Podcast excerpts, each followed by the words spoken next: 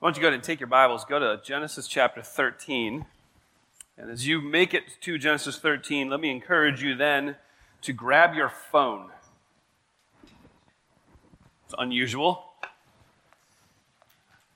Um, I want to um, start just by um, spending a few moments talking about Memorial Day.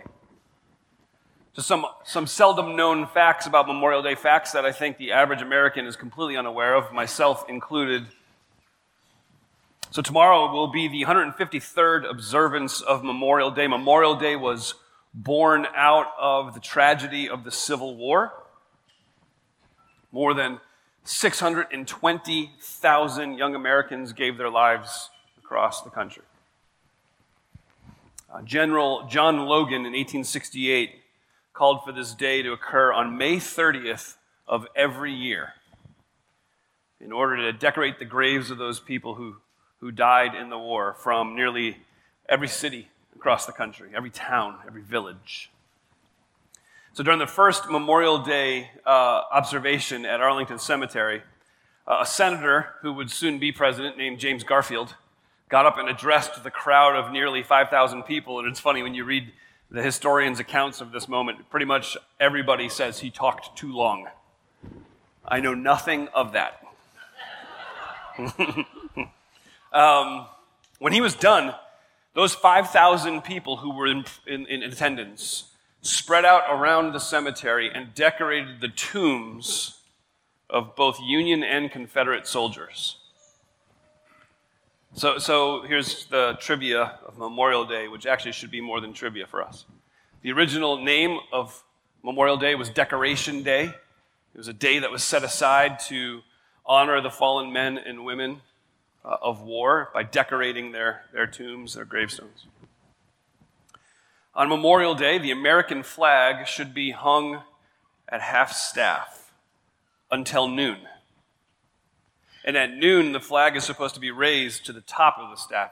Memorial Day is supposed to be a day both of memorial and mourning, but it is also supposed to be a day of celebration. I know you're aware of this, but I'll say it anyway. Uh, Memorial Day is no longer officially held on May 30th every year.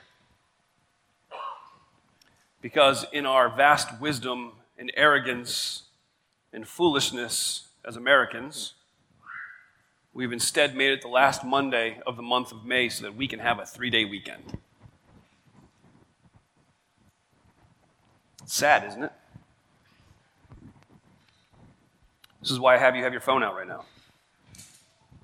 Since the year 2000, it has been legally suggested by Congress that all Americans pause for a minute to have a national moment of remembrance at 3 p.m. on Memorial Day. 21 years we have been legally suggested to do just that. How many of you have actually ever done that? Take your phones, if you will, join me, and set an alarm for 3 p.m. tomorrow. So that no matter what you are doing, where you are, who you are with, you take the time to celebrate and memorialize those people who died so that you could have the freedom to do whatever it is that you're doing at that moment. You and I, as Christians, are supposed to be good dual citizens. Obviously, we remember our citizenship is not here, it's, it's a gift from our one true King that we're allowed to be here in, America. We, we need to remember that freedom costs. We need to remember that tomorrow is the day to remember those that we've lost. 3 p.m. tomorrow. Will you do it? Would you pray with me, Father? It is no surprise that many of us see tomorrow as a day off of work and school, maybe a day to sleep in. It's a day of joy, a day of family, a day of fun. It's the, the start of summer. And those things are great, and all of those are gifts from you. Father, it's far more significant than that. So would you please lift the hearts of those, even those among us, who see tomorrow as a painful rem- reminder of the loss that they've had. Would you strengthen those in our country who've lost family or friends? Would you comfort those whose loved ones have died in service to our country and protection of those without the same freedoms that we enjoy? And then may we have thankful hearts as we remember that they've given so that we might be free. May we have sympathetic hearts as we remember that what we have is the result of real men and real women the moms, the dads, the brothers, the sisters, the sons, the daughters who, are be, who have been willing to, to give their lives. So may we honor them well, both by pausing to, to memorialize them, but also in enjoying the freedoms that are ours as a result of their sacrifice. Father, would you forgive us for being so quick to forget? So, Lord, thank you for our freedoms. Uh, protect us from the very real danger of worshiping those freedoms or taking them for granted. Instead, may we make much of you in our country and around the world, taking full advantage of this gift that you have given to us. Lord, may we remember. For it's in Jesus' good name I pray. Amen. Amen. All right, so go ahead and, and, again, if you haven't gotten to Genesis 13 by this point, you can give up if you'd like. this morning, what I, what I want to do is, is kind of walk through uh, at least two chapters, maybe three chapters, depending on where we are at the end of the, our time together, if I have time to get to chapter 15. Um, if not, no problem. I have an escape plan in chapter 14. Um, but what we're dealing with in these two chapters as we're looking at the life of Abram is, is, is how do you live in this, this no man's land between promise and experience? Between promise and experience. So Abram's been promised some great things. He just hasn't experienced them. So now he's in this, this shadow land in the middle. How do you live in the middle of that? How do you live uh, in, in the middle of promise and experience? How does a child live when they are promised Disneyland next year. It's a long wait. And there'll be times in that year where that child's like, ain't happening. Dad's lying, I can tell. And there's times where dad's like, ain't happening. They ain't gonna live that long. Sorry. We just came off family vacation, can you tell? um, just kidding. Just kidding. um, and so, so there's this no man's land of living in the shadow of the promise before the, the experience is given to him. And so let me tell you at the beginning what I'm going to tell you at the end. How do you live between promise and experience? The answer is in faith. You're welcome. Right? It's the most churchy answer ever that really doesn't say anything. In faith. Let me further unpack that. In faith, celebrating that the fulfillment of God's future promise for you is guaranteed by his faithful past. Celebrating that God's future promise for you is guaranteed by his faithful past.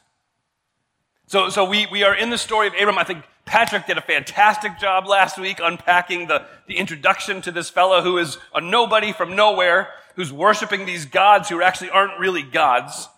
He's this guy in chapter 12 who just told everyone his wife was his sister because he was afraid he might be murdered. So he lied about his wife and put her in danger, which that's really smart. And now he's leaving the embarrassment of Egypt. He's returning to the place of good memories. Remember in chapter 12, he built an altar, then they went to Egypt, and now at the beginning of chapter 13, he's walking out of Egypt to the place of worship, to this, this altar that he had built um, in, in, verse 3, the, the, place between Bethel and Ai, where the tent, uh, sorry, where his tent had formerly been, to the site where he had built the altar. So imagine with me for a moment, I'm sure you can, the walk out of Egypt to Bethel. Sarai is with him. I'm betting that was a very quiet walk. They get to this, this altar, they get to this this place, you get this sense in verse 4 of chapter 13 that there is a repentant worship coming out of Abram. Abram called on the name of the Lord there. And so now we get into the meat of chapter 13 and a problem is introduced. See, all along the way, Abe has been accumulating stuff. Let me unpack that for you. Look, at, back at chapter 12, verse 1. God calls Abram out from the land. Right? Verse 4, Abram went. Lot went with him. Abram was 75 years old. He left. Verse 5, he took his wife Sarai, his nephew Lot, all the possessions that he had accumulated. Verse 16, now, now Abram has lied about Sarai being his, his sister.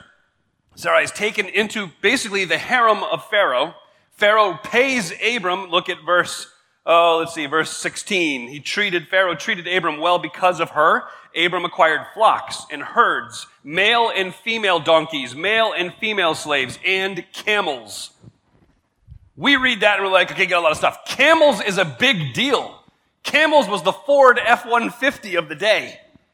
These things were unusual, they were unique. And here, Abram is gifted these things by Pharaoh, so he is accumulating more stuff. Verse 20 Then Pharaoh gave his men orders about Abram. They sent him away with his wife and all that he had. The idea of possessions, the idea of stuff just keeps coming up over and over again. In chapter 13, verse 1, he went up from Egypt to the Negev, he, his wife, and all that he had. Verse 2, Abram was very rich in livestock, silver, and gold. So, so if you're not careful, you can read this and think God said Abram would be blessed, right?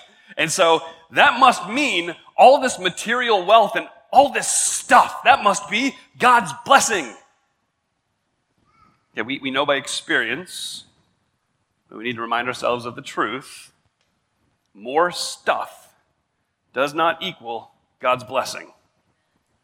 Uh, I think, as I reflected on this story this week, if Abe didn't have the possessions that he had, how much simpler would his life have been just in chapter 12? You know, the famine comes and because Abraham has accumulated so much stuff, so many possessions, so much cattle, so much livestock, so many people, he had a ton of mouths to feed. And so that famine forced him into Egypt.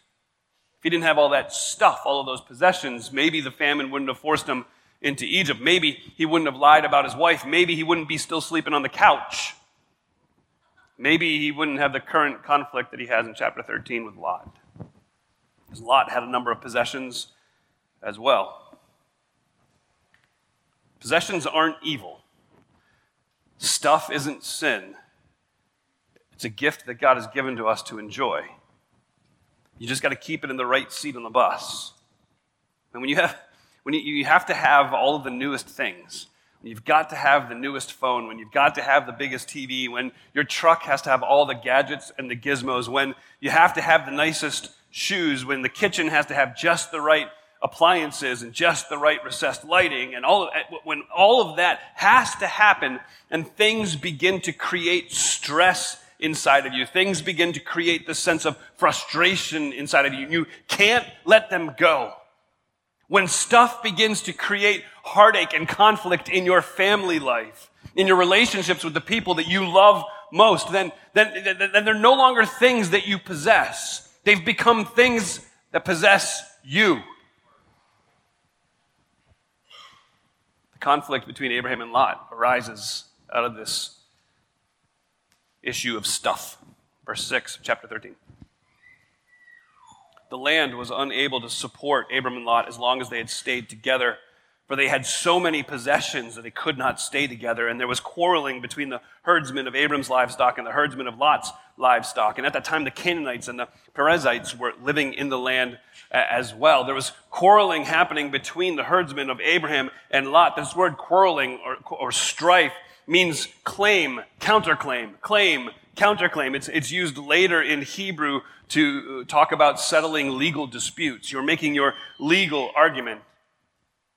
So this conflict is rising up between the herdsmen of Abram and Lot, and they're having this stress and this difficulty. And I'm imagining that as Abram continues to see how significant and severe and serious this quarreling becomes, there's a sense of heartbreak in him. Lot's not just his nephew. You know that, right? Lot is, is, is Abram's brother's son. That's his nephew, Frank. I know, but it's more than that. Abram's brother died Haran died. And Abram took this kid under his wing. And now there's this terrible tension that just keeps coming up.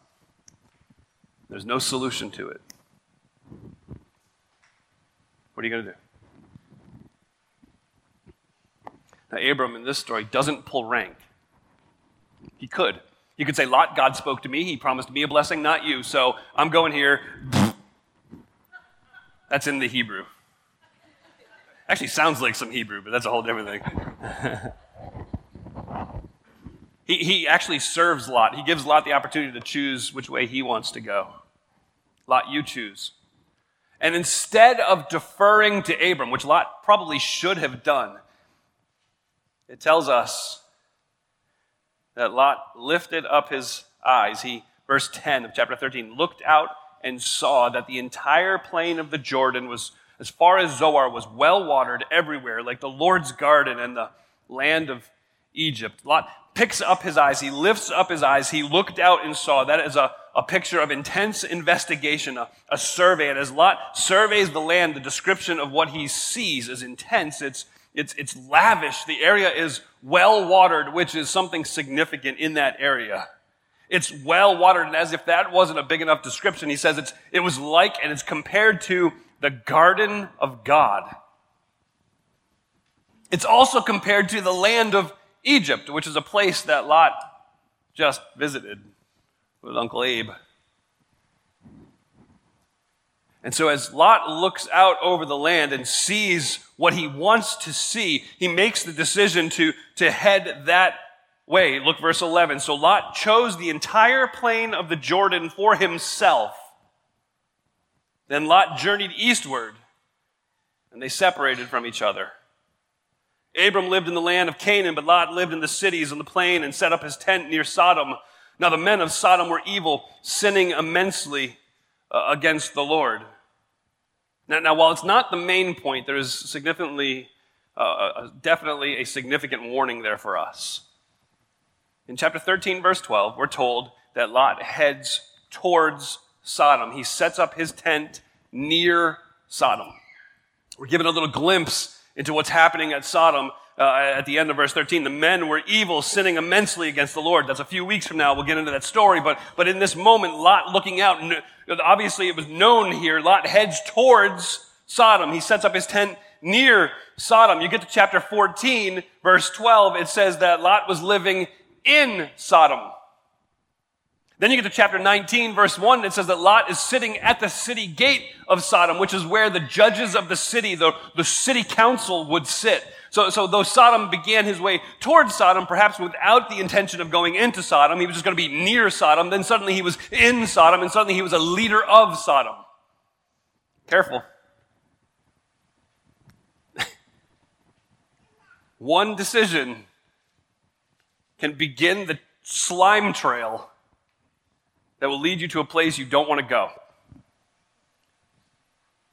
One choice, selfish as it might be, harmless as you may convince yourself that it is, that places you in a situation where it's easier to do what is wrong than it is to do what is right, can lead to big problems, which we're going to see in just a few minutes. But first, I want to finish up chapter 13. Lot has now gone. He's headed towards Sodom, and Abram stays. And think about what's going through Abram's mind right then. God has made a promise to Abram that he would have offspring and uh, be the father of many nations, and many nations would be blessed through him. He would be given a land. A- Abram has conflict with the one who he is closest to, Lot, and he gives Lot a choice. And Lot takes the choice, chooses what appears to be the absolute best, leaving Abram standing in the dust. It would appear that Abram, in his humility and in his kindness and his gesture towards Lot, has had this decision blow up in his face. In verse 14. After Lot had separated from him, the Lord said to Abram, Look from the place where you are. Look north, look south, look east, look west. I will give you and your offspring forever all the land that you see. I will make your offspring like the dust of the earth, so that if anyone could count the dust of the earth, then your offspring could be counted. Get up, Abram. Walk around the land through its length, through its width, for I will give it to you. God says, Abram, I promised. I've got you. Don't worry about what this looks like. Don't worry about what this feels like. What I'm going to tell you is I promised you a land. All of this is yours. You're going to have children like the dust of the ground. Now, what I want you to do, Abram, is I want you to march around the land like you are a conquering general seeing what it is that you just accumulated. I want you to walk around the land and begin to make your claim. What I find fascinating, one of my favorite pictures in the promise to Abram is that phrase, your children, it'll be like the dust of the ground. There's a couple of reasons it's a powerful picture and an image, right? I mean, he even says that whoever can count the dust particles can count your children. That's a huge number. But it's not just a huge number. It's a constant reminder, as God has said to Abram, walk through the land. What happens when Abram walks through the land? Poof, poof, as he steps, the dust just continues to explode from his feet, reminding him that God said, I promise you, your children will outnumber that. Do you live in that kind of confidence? Do you live in the promises that God has actually made to you? That He said He has you, even though at times it looks like you've been forgotten? Do you live in the confidence that God will never let you go? Hey, listen, I'm not saying you won't be disappointed. Great false teaching that's out there is God will never disappoint you. He will disappoint you because you think you know it all. You think you know what's best for you, and God says, no, it's not. I know it feels like it is. It's not. I know what's best for you. I will never let you down. I will never let you go. Do you live in that confidence? How will you need to live differently? How will you need to think differently in order to live like that? What do you need to change in your life so that you begin to live more by faith and not by sight? You've got to hear the renewed promise of God who has never been thrown off track.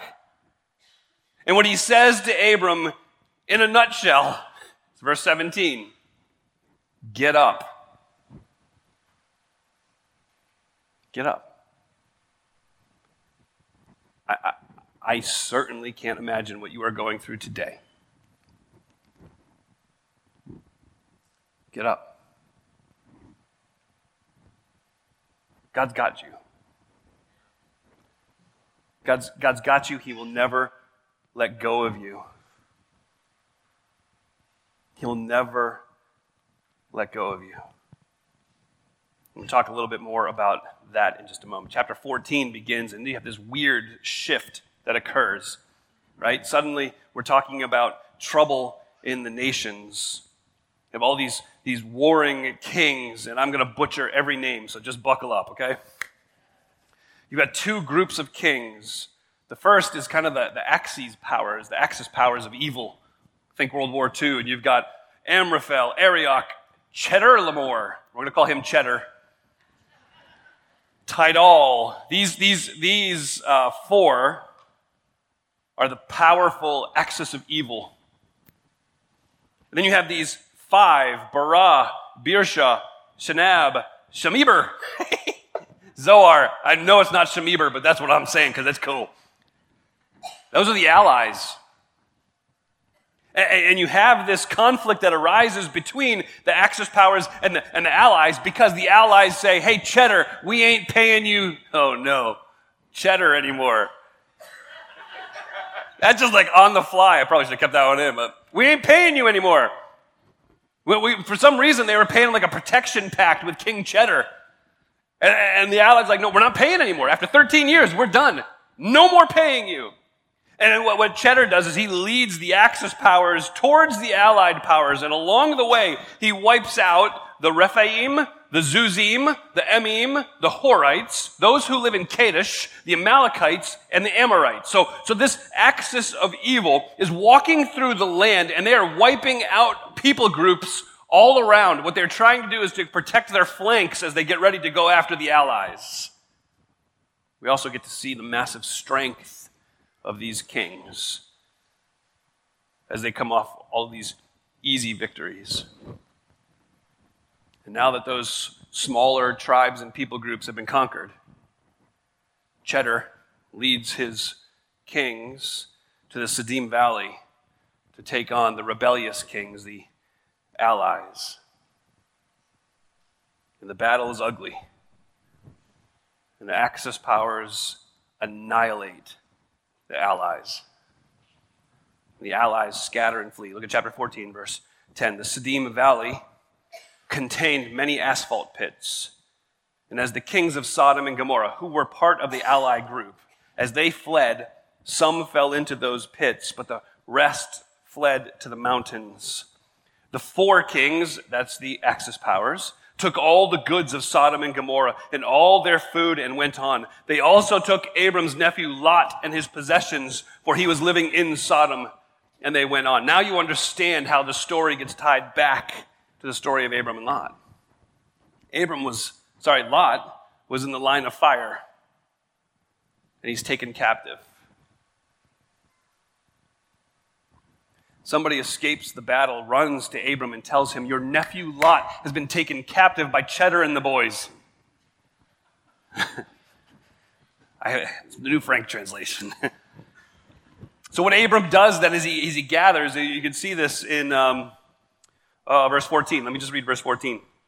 When Abram heard that his relative had been taken prisoner, he assembled his 318 trained men born in his household, and they went in pursuit as far as Dan. And he and his servants deployed against them by night, defeated them, and pursued them as far as Hobah to the north of Damascus. He brought back all the goods, and also his relative Lot and his goods, as well as the women and the other people. Abram hears that Lot has been taken captive. He takes his 318 homegrown, home trained militiamen and probably a, a, few others, which as you read the chapter, you see that. And, and he heads out at night to attack the powers, the, the Axis powers, Cheddar and the guys. And he is going to bring back those things that they have taken, those things that they have assimilated, those people that they have taken captive. Abram, with this very small force of, of men, has just taken on the four greatest powers of the then known world and has had complete and total, unexpected victory. This is, this, this is the picture of a, of a man of faith at times becoming a man of valor, a man of war. His strategy, his timing, win the day as he delivers all those people taken captive, including Lot. Um, we were talking as a family. Um, we talk actually every Sunday afternoon um, about the message. we, the question every week is the same question What'd you learn today? And so people come up with stuff. It's amazing. We've been doing it for 20 years, and every week it's like a surprise to everybody that I'm going to ask them that question. Um, what'd you learn today? Oh, how did you not know this was coming? Parenting. I'm killing it. Um, so, so we were talking though, and I was sharing mine last week. Just that this time through the study of Genesis, I've been reminded time and time again that that Genesis primary audience is the people of God, the Israelites, as they're entering the Promised Land. And, and, and so, as they are hearing this story, what God is trying to communicate to His people is how many times He's actually come through for them. Because the Israelites, as they enter the promised land, and us, we need to remember God's great victories of the past. It's funny, verses 1 through 16, God's name isn't even mentioned, but he is very much in control. We get a little hint of that in verses 19 and 20, which we're going to talk about specifically in a moment. But, but King Melchizedek, who does he give credit for the victory to? Verse 20 Blessed be God Most High, who's handed over your enemies to you. He says, God was not only in this, He did this. So, as the children of Israel stood between promise of the promised land and the experience of the promised land. They needed these reminders to fuel their faith. God will work in the future just as He has in the past. So God's at work right now in the grittiness of life. And, and, and I'm going to be honest with you, it isn't pretty. It isn't lollipops, sunshine, and rainbows. God's at work in the disappointment. God's at work in the uh, unfairness. God's at work in the injustice. God's at work in your hurt feelings. God's at work in the conflict within your family. God is at work in, in, in the ugly times. He is at work. You need to stop and look back so you can look forward. That's what the whole point of Philippians 4 is. Let me put this up here. I love these verses. Don't worry about anything, but in everything, through prayer and petition with thanksgiving, present your requests to God. And the peace of God surpasses all understanding will guard your hearts and minds in Christ Jesus. What, what God is telling us here is like, listen, the, the, bring your prayer, bring your supplications. When you are anxious, when you are worried, when, when these things are filling you full of concern, what I want you to do is I want you to pray. And, and it's not just, oh, Lord, I'm so worried. Amen. He says, I want you to pray with thanksgiving. Man, we forget that, don't we? What do you, how do you pray with thanksgiving? You say, God, what have you done for me? And it's usually how mine start. Fine, God, now what, what have you done? Okay, I should probably answer that. Doesn't take long, does it? I have a heart that's beating right now. And I'm not making it beat. And I refuse to eat kale to make it beat better. and he's got me. My lungs are able to take air, oxygen get it through my body. My God protected my wife a number of times, but one in particular where uh, she she shouldn't be here. My God knows what he's doing. And as you pray with thanksgiving, you're reminded of how good he is, even in the stuff that didn't feel good at the time.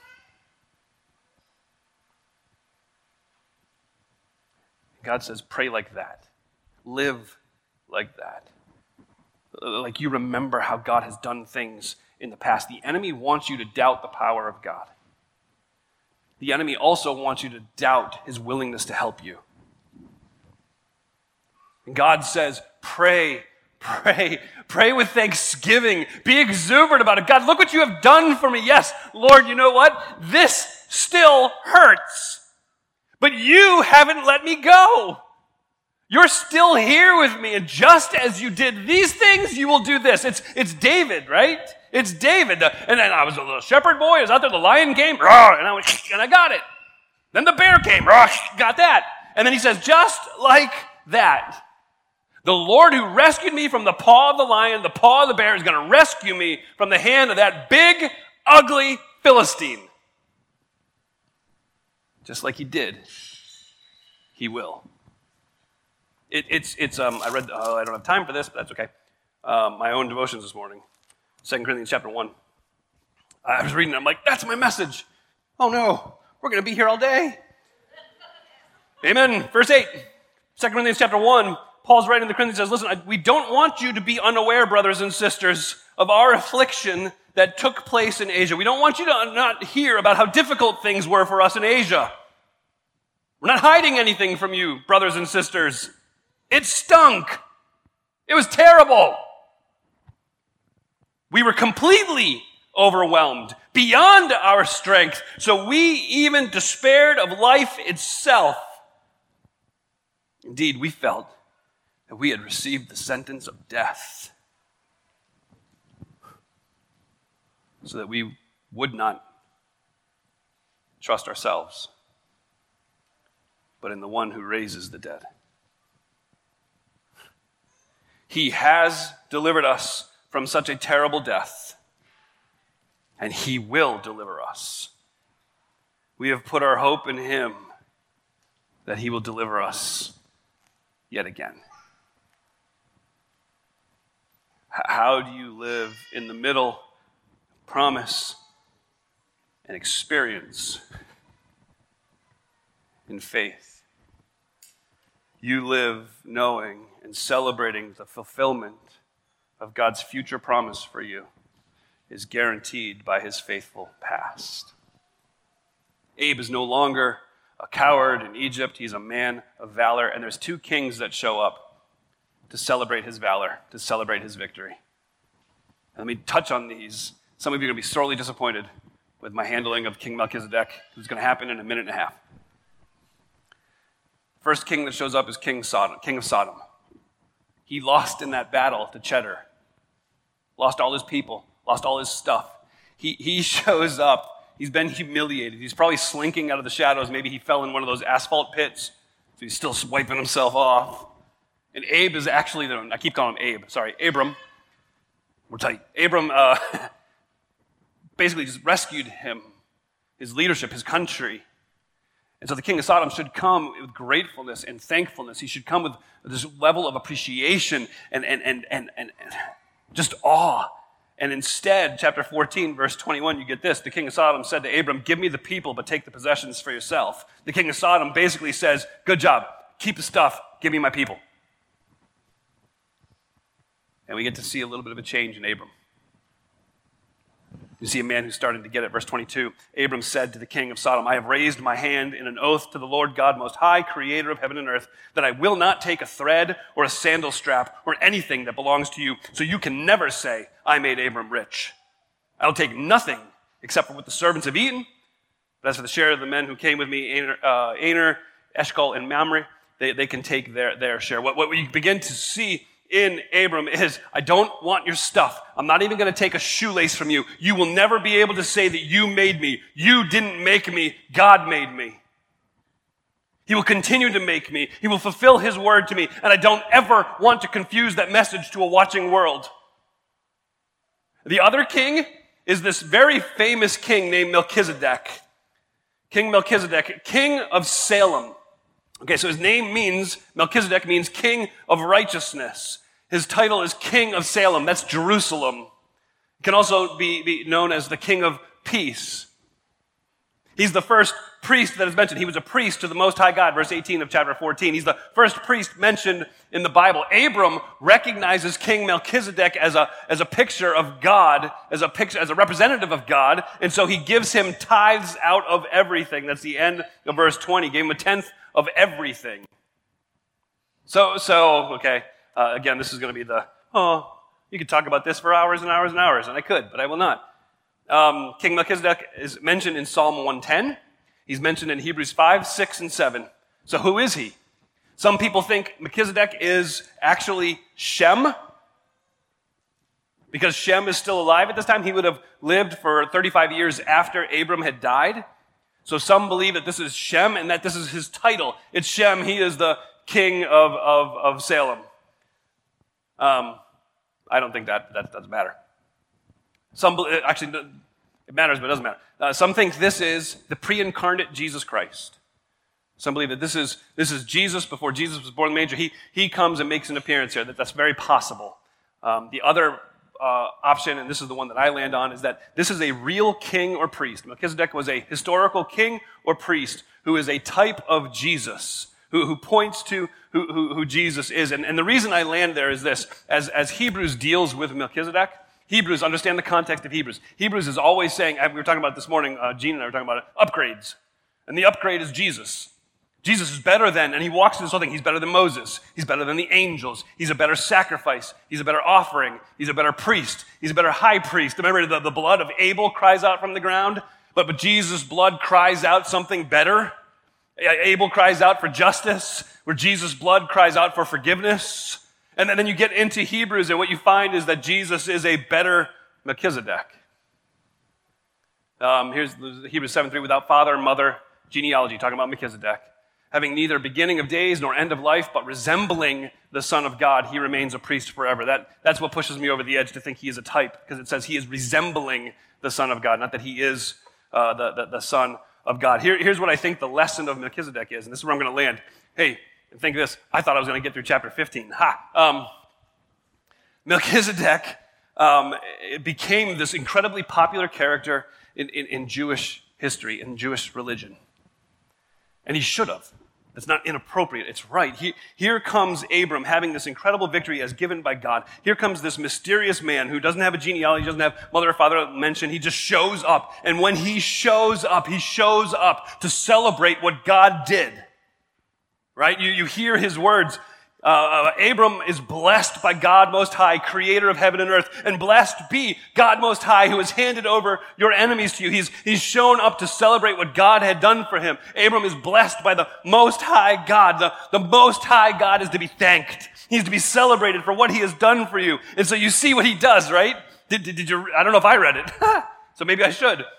Verse 18, Melchizedek, king of Salem, brought out bread and wine. He was a priest to the Most High God. He says, We're going to celebrate what God has done for you. We're going to celebrate how God has moved on your behalf. And here it is some bread, some wine. Ever seen that before? We're going to celebrate what God has done for you. As we look at this picture that Jesus left for us. Fact that Jesus had his body broken because of your sin, his blood shed for you, the one who deserved to be carried away like Lot, didn't deserve rescue. Yet Jesus says, This is worth a party. We're, we're going to party again. And next time, Jesus says to the disciples, next time that I eat of the bread and drink of the wine, the next time I celebrate this banquet, it will be in heaven with you. We're going to celebrate what it is that God has done for you. Do you know what God has done for you? Do you understand fully that God has rescued you from your pit of despair through His Son, Jesus Christ, who died where you should have died? Do you understand what it is that God has done for you? Then live like it. How do you live between promise and experience? You, you live in faith, celebrating the fulfillment of God's future promise for you, knowing that it's guaranteed by his faithful past. See what he's done for you?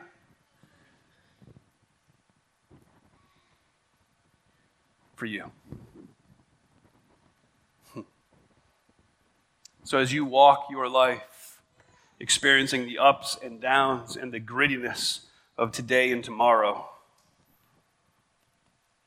Walk in faith. Not perfect.